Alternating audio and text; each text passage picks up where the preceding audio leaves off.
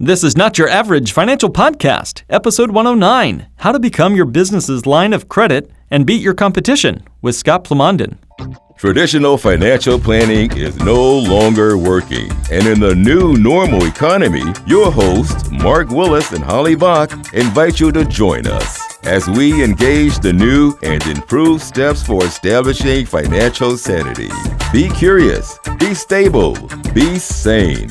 This is not your average financial podcast, helping you think different about your money, your economy, and your future. Hey everyone, welcome to the latest episode of Not Your Average Financial Podcast. Mark Willis, certified financial planner here in the studio, and as always, the lovely, the wonderful Holly Bach. Welcome, Holly.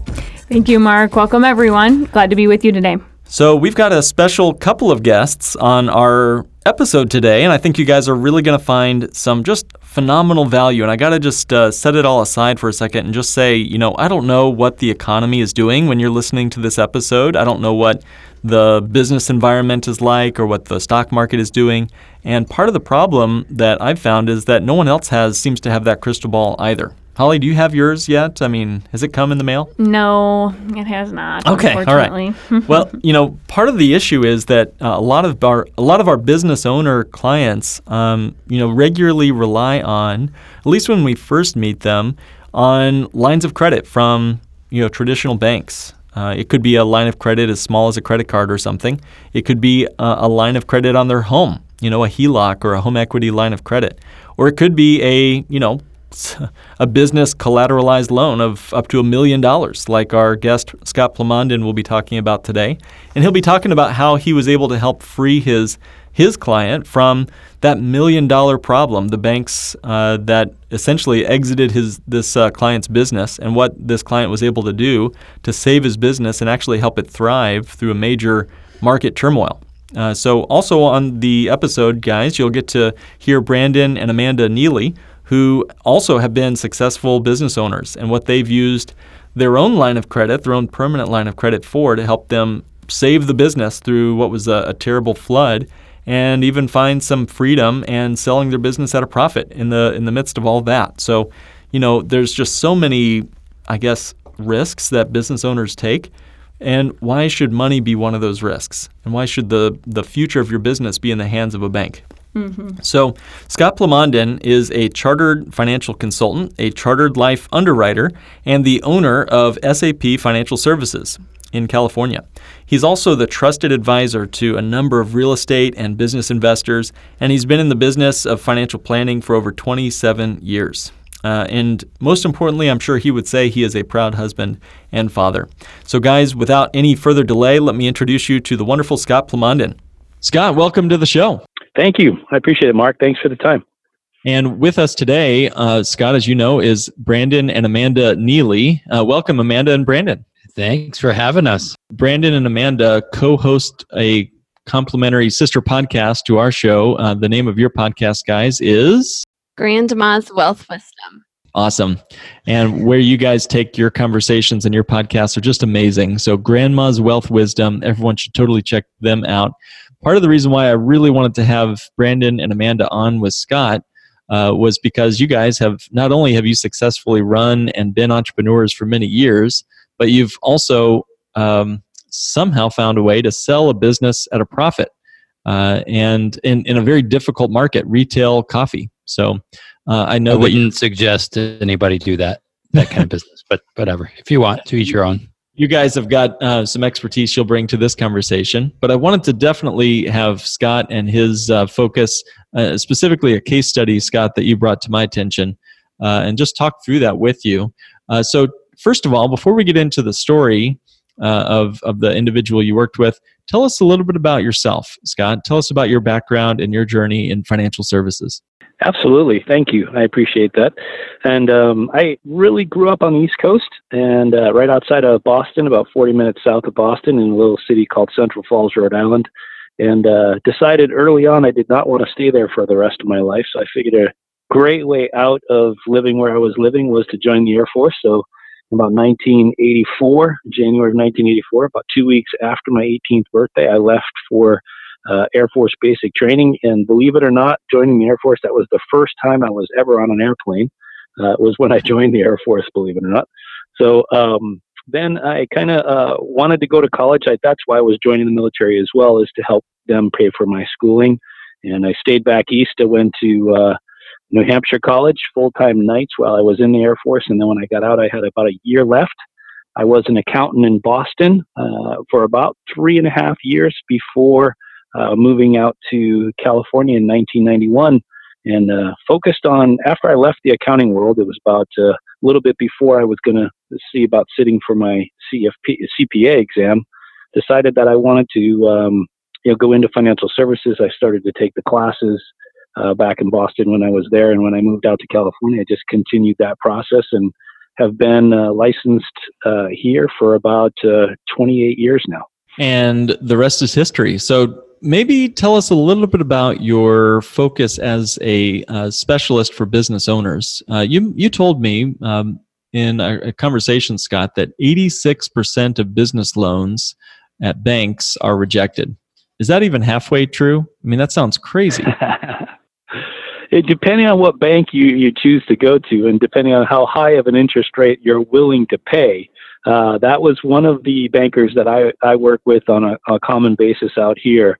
Uh, said that to me. About 86% of all the loans she sees uh, are rejected. Or if they refer them outside places, you're looking at interest rates that can exceed uh, 15 to 20 percent interest just to try to get a line of credit for your business. But yeah, you are right. That's that's the numbers out there that we're seeing from some of the people that we're talking to. Well, and you know, we could look into the reasons why so many businesses fail. Brandon, Amanda, I know you guys have had to work with banks and have had to essentially become your own source of capital.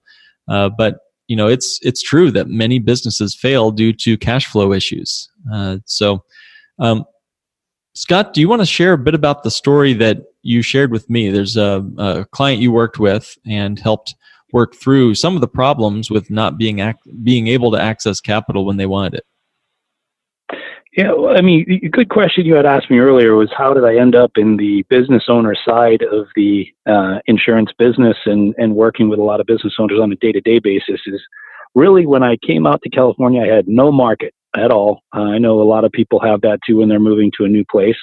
And uh, I started out in the business using Dun and Bradstreet cards and just calling business owners uh, asking them if they needed insurance and you know either buy sell agreements or executive bonus type of plans, those type of things. So that's how I started out in the business way back then, and I knew I wanted to work during the daytime.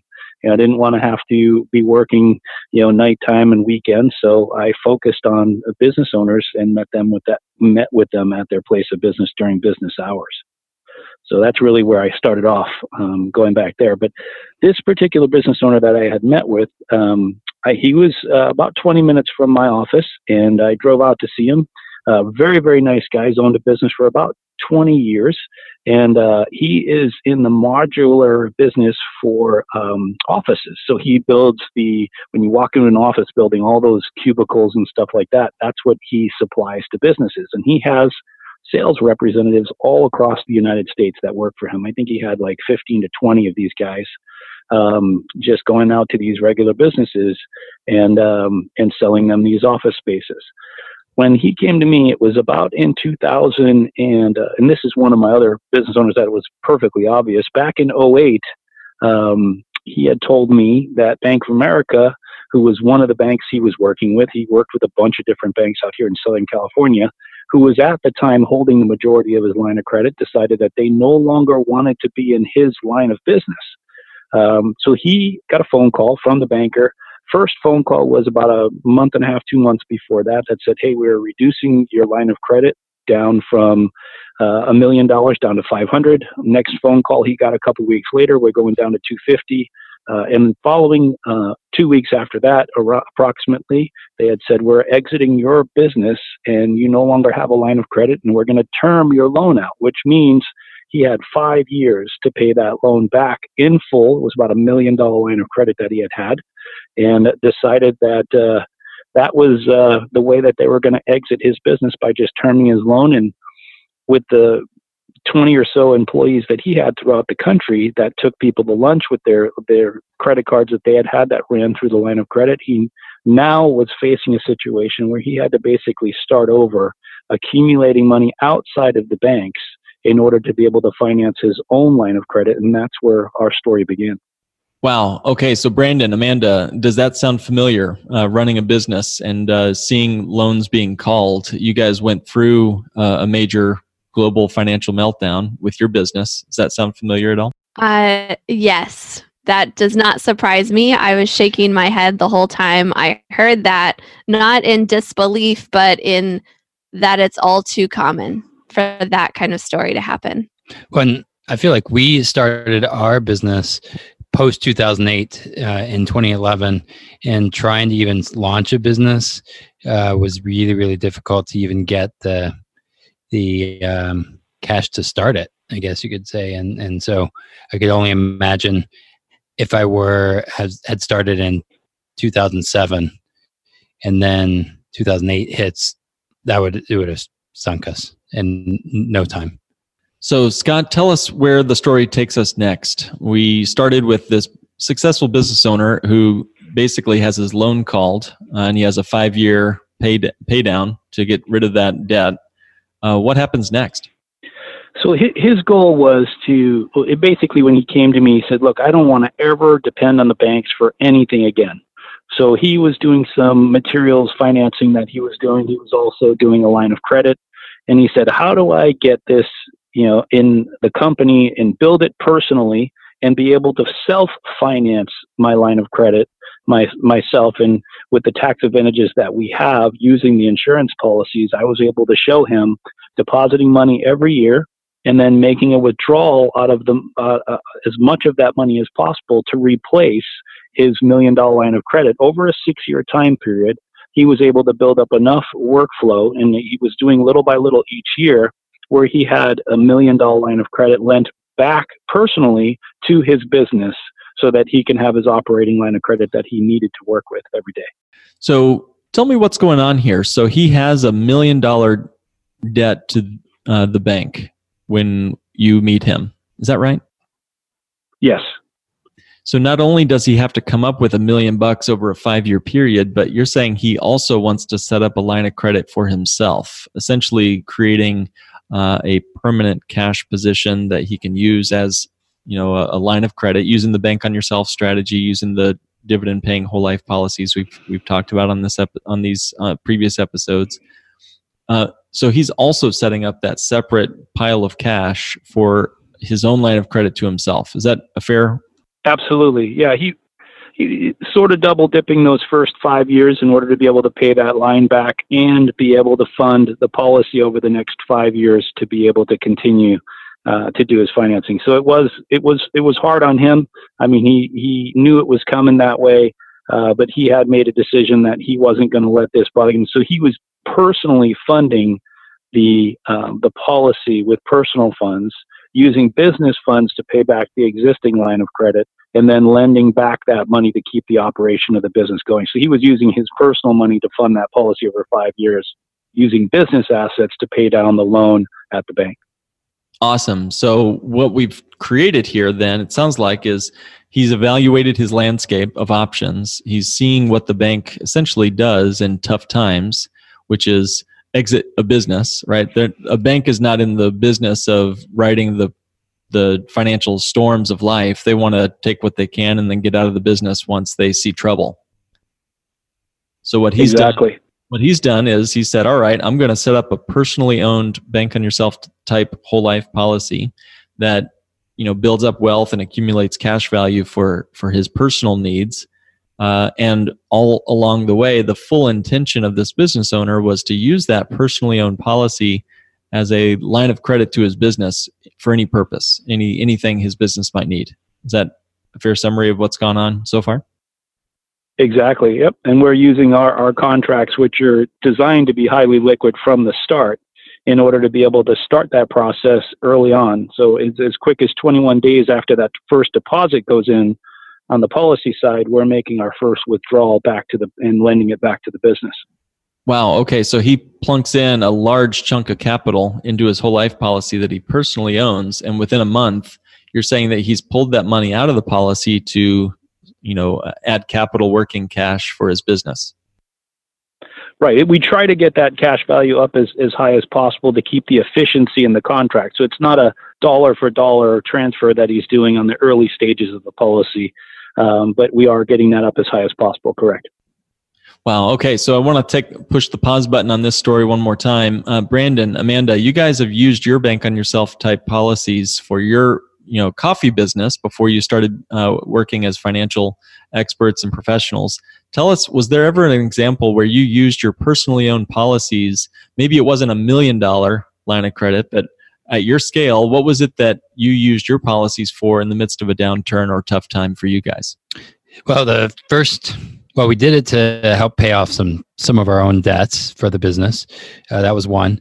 But then uh, there was a time where we actually had a flood happen in our business. Literally, the roof was off, and uh, it decided to rain for 30 minutes, downpour, and uh, so it flooded in our store. So during that time, we needed still money to overcome and pay our bills and things like that. And so we leveraged the policy for that downturn. It wasn't like an economic, well, it was an economic downturn. It just happened to be localized to our building. Uh, and so it was a very big economic downturn for us. I assume that with a flooded retail business, um, the business would not have uh, benefited from that and may have even closed as a result if there wasn't monies ready to repair that damage. Is that right? You guys would have not sold this business at a profit had you not had some money to cover that um, expense when there's a, a flood in your in your front lobby. Right. And we did have, you know, property insurance that eventually did, you know, send us a check to cover loss of sales and loss of business, but that didn't happen immediately, right? So there was that gap and if we didn't have even the money to pay our grocery bill, our personal rent during that gap, we would have had to go find a job, go to a bank and beg for money, put money onto a credit card, you know, something.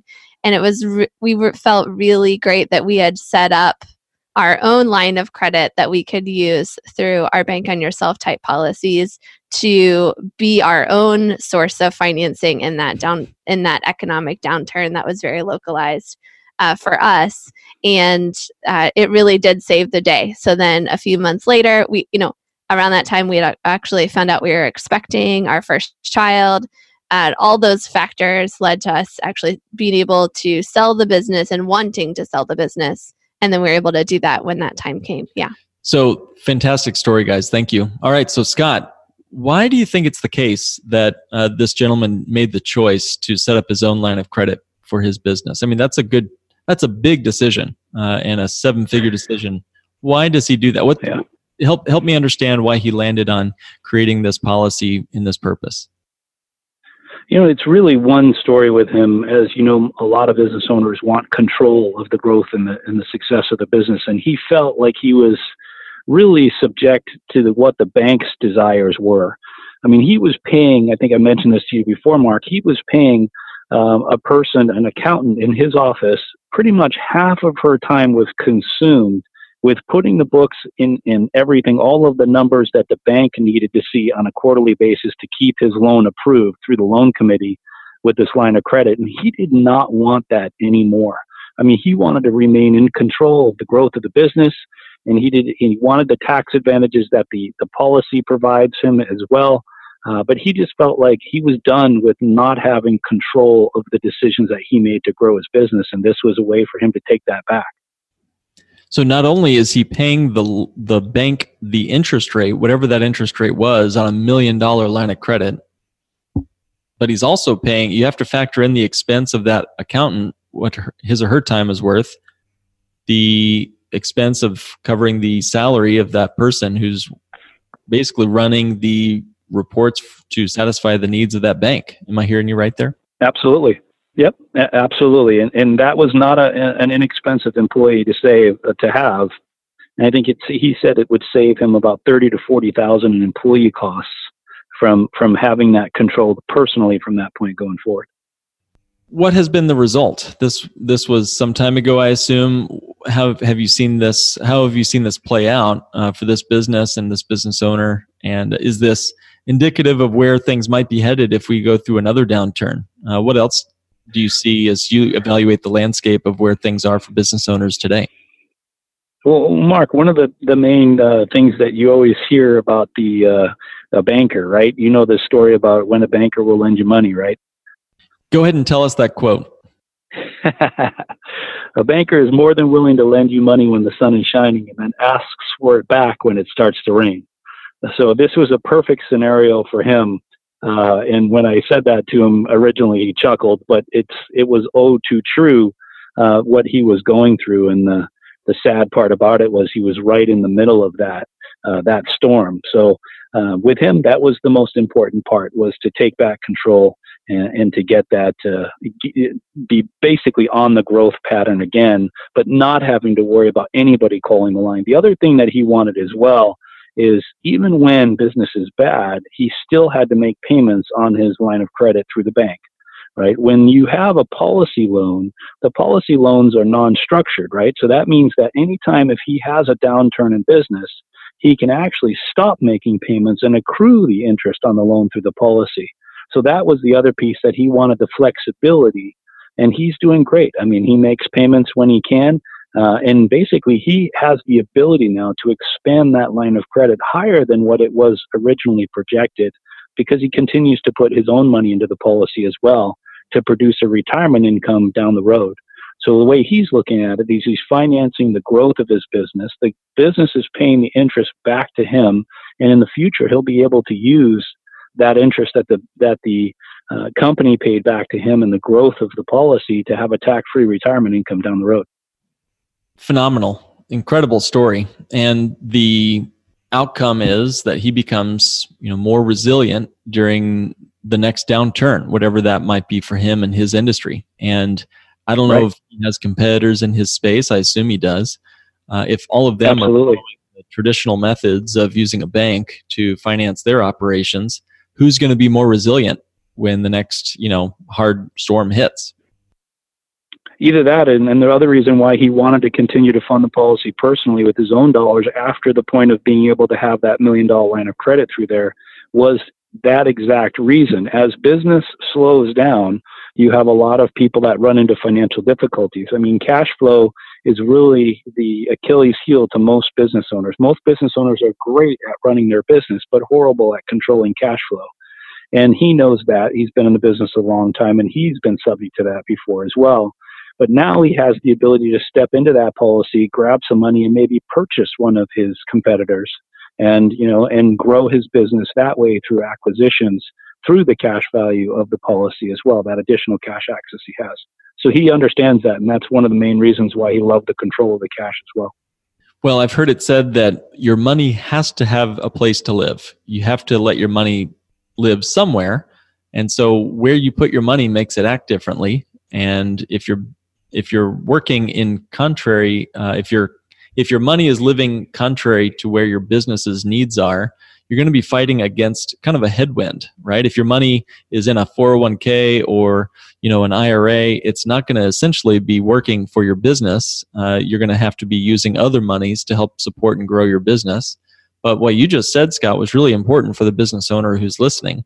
Uh, you just said that he could pack money from profits and proceeds from his business into a policy that he owns personally his business can access that money through a personal loan to the business. And then he can his business can either repay that policy loan on a specific schedule or take a break if his business hits a rough patch. Did i hear all that right? Absolutely. Yep. That's the control feature that he wanted to have you know with the ability to do that. So he would have the um, the flexibility to be able to run his business the way he wanted to. Awesome Brandon, Amanda, would you guys want to chime in and give any flavor to what Scott's sharing so far? I guess I don't I'm not sure Scott what the profit margins are like in this gentleman's business. Uh, hopefully they're really good. Um, but I can when I think of paying interest to a bank, I know that's going to reduce a pro- my profit margin as a business owner. Um, and as in this setting up where he can be his own source of financing using this personally owned uh, policy to loan to the business, he gets to then say what portion of the profit is the interest then, and what is he actually willing to give up of his profit margin for that interest. And that just speaks to that control that you have uh, when you're operating a line of credit in the way we're describing. And um, and how much more control you have over it too. And especially knowing you know some people run their business with credit cards and you know the the interest that they might pay on those credit cards totally just destroys any profit that they might have made um, from the inventory or whatever it was that they sold. Yeah that's a spiraling cycle that you're talking about too. And and out here uh, where we are uh, in the southern uh, on the west coast is uh, a very very hard uh, situation for a lot of business owners out here are forced into those daily interest loans even. And when they learn about this concept and the fact that they can free themselves over time right because you still have to be able to fund the contract over a period of time but then take over that financing structure personally and then the benefit of them paying the interest you know that excess interest that they pay back to themselves is a huge deal for their retirement, right? So you're basically financing the growth of your business and, and taking advantage of that with retirement income in the future, paying that back to you. So um, business owners love to reinvest in their own business because it's what they understand. Uh, and this really shows a business owner how to accomplish that in a, in a tax favored environment uh, for the future.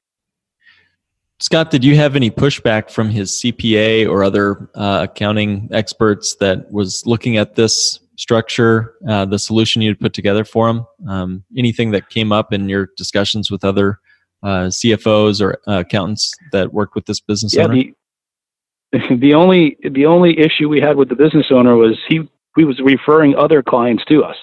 So that was the amazing part about it. And I've dealt with in in 2008, the same time period. I had a business owner that was um, in uh, he was a construction business, and he could see the volatility of the markets going up and down. This was around the 2000 era, and when we had the correction there, decided he didn't want to be part of the market at all anymore, and put the money that he had had in his brokerage account into a policy. And then, uh, you know, right when he finished funding it, about 2005, 2006, when he finished funding it, 2007 hit out here.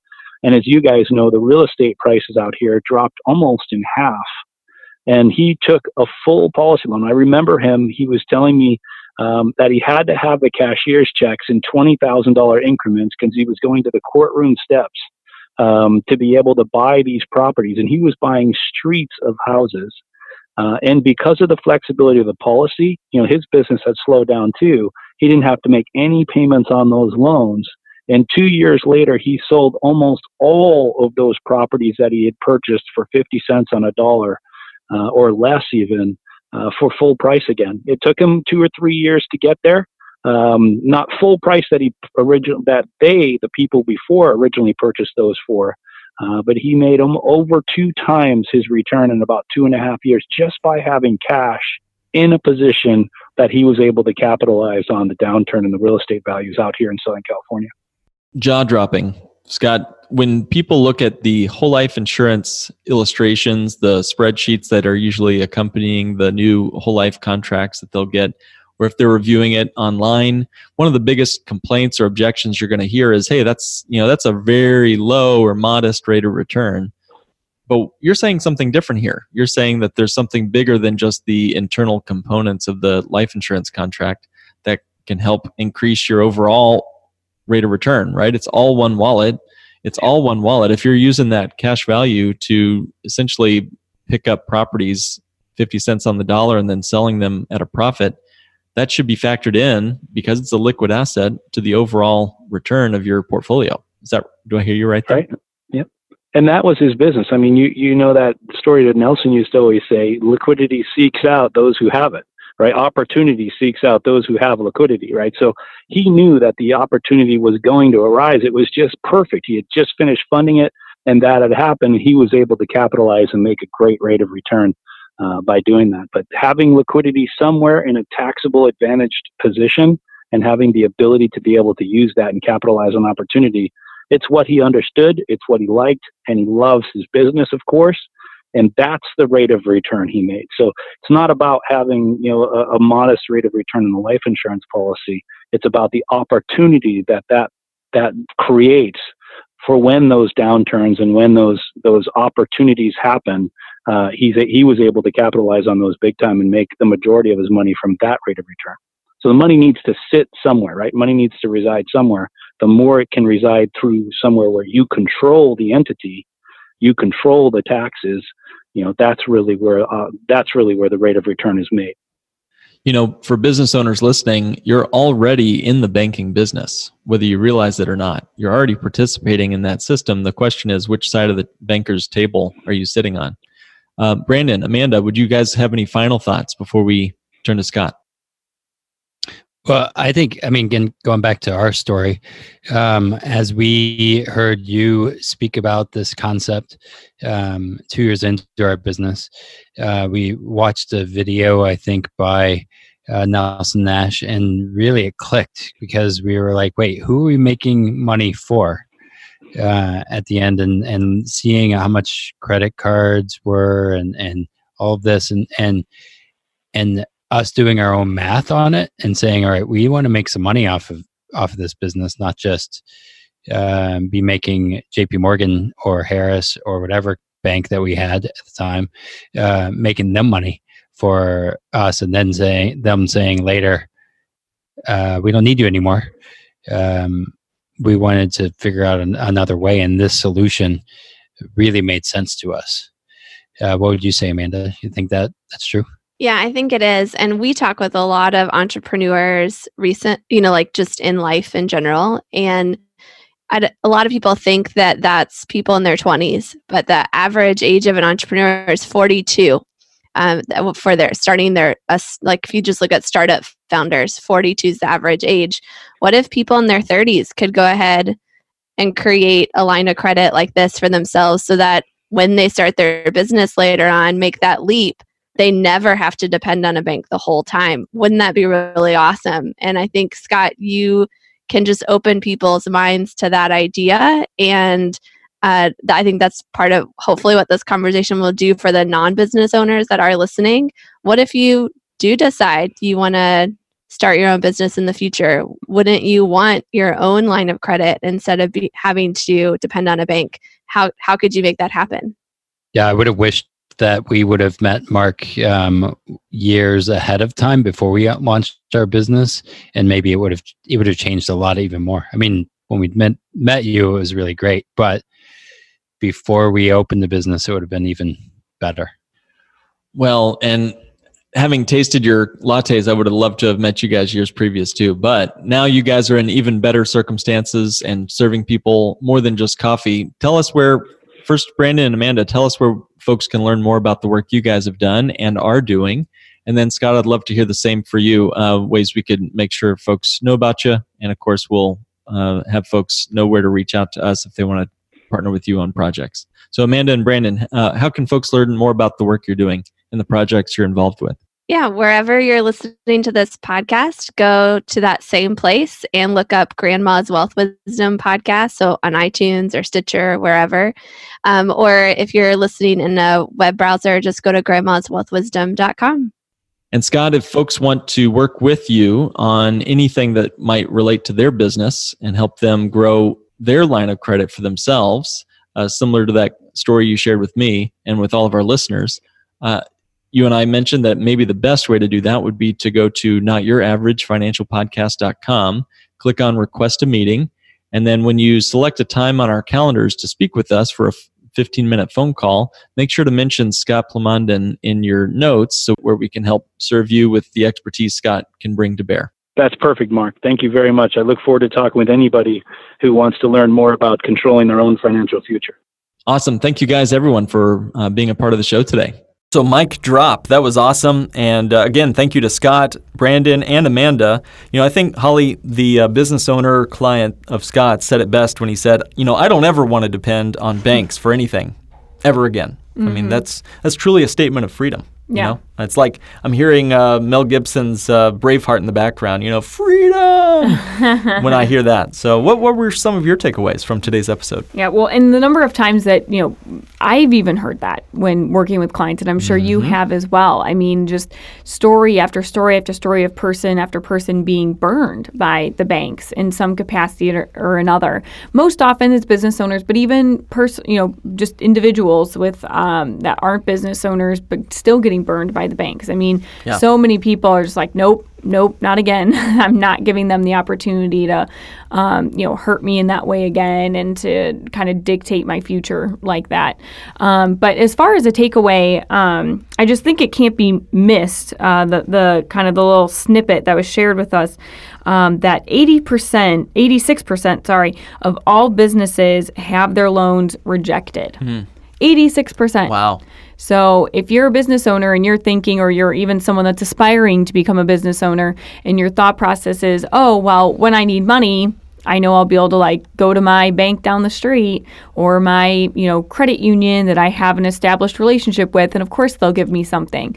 Well, maybe not. I mean, mm-hmm. because 86% of people are not getting it. Yeah. And so, you know, maybe you do have something up your sleeve that makes you a part of the magical 14% that actually gets a loan.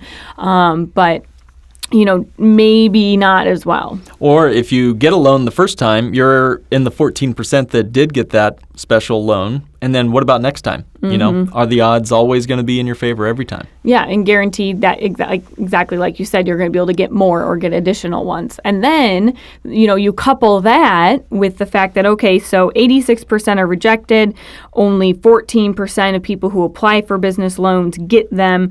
But then, if you are, like you said, even a part of that lucky 14% that gets that gets a loan, well, it can be called at any Yeah. point apparently. Wow. and at any point they can just say, "Oh, actually, we're no longer going to be servicing this loan due to X, Y, you know, reason," um, and so therefore, pay up, like it's due. Um, and I mean, who who can weather that? I mean, if you had the money in the first place, you wouldn't have needed the loan, right? So the, when they're calling people's loans, they're very obviously people that don't have the money to pay that back. So that's just devastating. It can force you to sell your business at an inopportune time. Um, it could, I mean, it could lead to bankruptcy. I mean, just so many different things could make you take out second mortgages on your home. I mean, just all kinds of different crazy.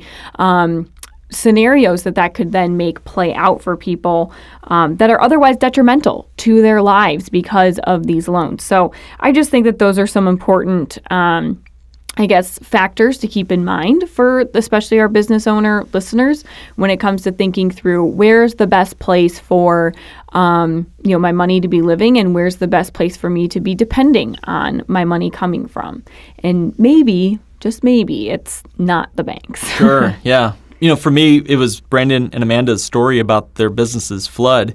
You know, they that literally their policy allowed them to keep their business doors open, uh, whereas you know waiting on the insurance check at you know from their property insurance claim would have taken weeks or months and would have lost all that revenue.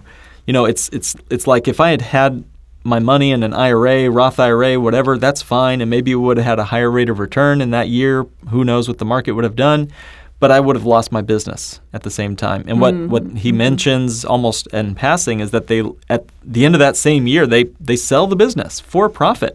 You know, whereas they would have lost the whole thing and all the time and effort they'd put into that business had they not had liquidity. I think Nelson Nash, who we've uh, you know talked some about in previous episodes, uh, has said, you know, it's not about the internal rate of return of the whole life policy.